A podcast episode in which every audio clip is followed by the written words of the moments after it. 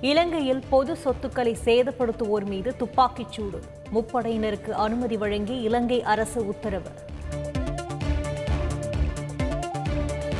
இலங்கையில் நீடிக்கும் வன்முறையில் இதுவரை எட்டு பேர் பலி. சிங்கராஜா வனப்பகுதியில் ராஜபக்சேவுக்கு சொந்தமான ஆடம்பர சுற்றுலா விடுதிக்கு தீ. ராஜபக்சேவின் தந்தை டி ஏ ராஜபக்சே சிலை உடைப்பு. அம்பந்தோட்டை பகுதியில் போராட்டக்காரர்கள் ஆவேசம்.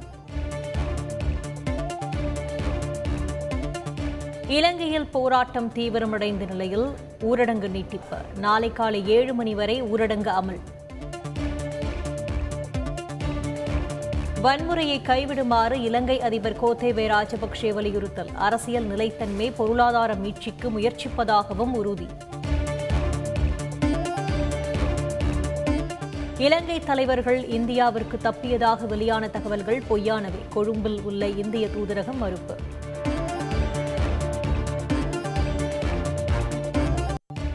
மஹிந்த ராஜபக்சே நாட்டை விட்டு வெளியேற மாட்டார். அடுத்த பிரதமரை தேர்வு செய்வதில் முக்கிய பங்கு வகிப்பார் என்று நமல் ராஜபக்சே உறுதி.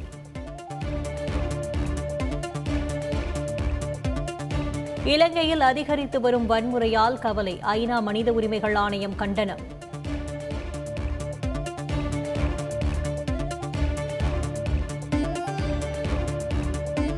அசானி புயல் இன்று காலை கரையை தொடுகிறது. காக்கிநாடு அருகே கடற்கரையை தொடும் என்று விசாகப்பட்டினம் புயல் எச்சரிக்கை மையம் தகவல். அசானி புயல் காரணமாக தமிழகத்தின் பல்வேறு பகுதிகளில் மழை கோடையில் கொட்டி தீர்த்த மழையால் மக்கள் மகிழ்ச்சி. ஆமா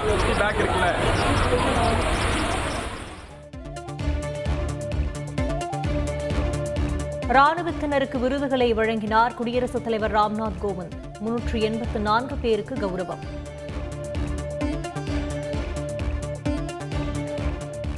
குடியரசுத் தலைவர் ராம்நாத் கோவிந்தை சந்தித்தார் பிரதமர் மோடி.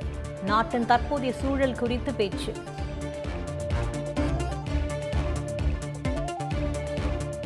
இரவு பணி ரோந்து பணியில் ஈடுபடும் காவலர்களுக்கு மாதம் முன்னூறு ரூபாய் சிறப்பு பணி.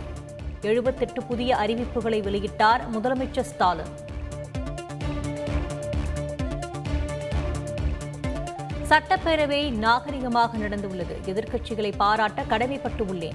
தேதி குறிப்பிடாமல் அவையை ஒத்திவைத்த சபாநாயகர் அப்பாவு உருக்கம். டான்ஜெட் கோவின் நிலுவையின் கடன் ஐந்து ஆண்டுகளில் ஒரு புள்ளி இரண்டு மூன்று லட்சம் கோடியாக அதிகரித்துள்ளது. முதன்மை அக்கவுண்டன்ட் ஜெனரல் தகவல். இந்தியாவில் நிலக்கரி உற்பத்தி இருபத்தி ஒன்பது சதவீதம் அதிகரித்துள்ளதாக மத்திய அரசு தகவல். நிலக்கரி சார்ந்த மின் உற்பத்தியும் உயர்ந்துள்ளது.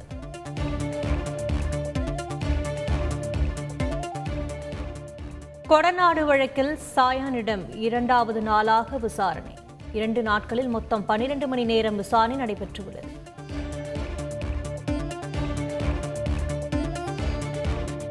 சென்னையில் உயிரிழந்த விசாரணை கைதி விக்னேஷின் சகோதரர் சிபிசிஐடி முன்பு ஆஜர். நான்கு மணி நேர விசாரணையின் ஒரு கேள்வி கூட கேட்கவில்லை என்று குற்றச்சாட்டு. திண்டிவனத்தில் இருளர் மாணவரை நெருப்பில் தள்ளியதாக குற்றச்சாட்டு. மாணவர்கள் மூன்று பேர் மீது வழக்கு பதிவு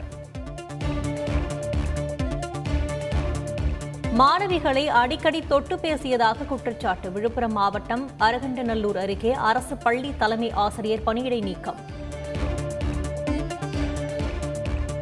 அண்ணாமலை பல்கலைக்கழக தொலைதூர படிப்புகளில் சேர தடை விதித்த விவகாரம். யுஜிசி பதிலளிக்க உயர்நீதிமன்றம் உத்தரவு.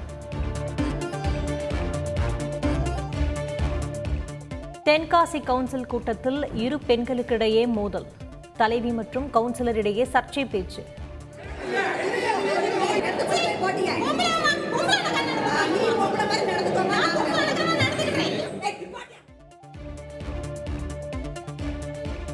தொழில் நிறுவனங்களுக்கு தேவையான உள்கட்டமைப்புகளை ஏற்படுத்த தனி கவனம். மாநில அரசுகளுக்கு மத்திய நிதியமைச்சர் நிர்மலா சீதாராமன் அறிவுறுத்தல்.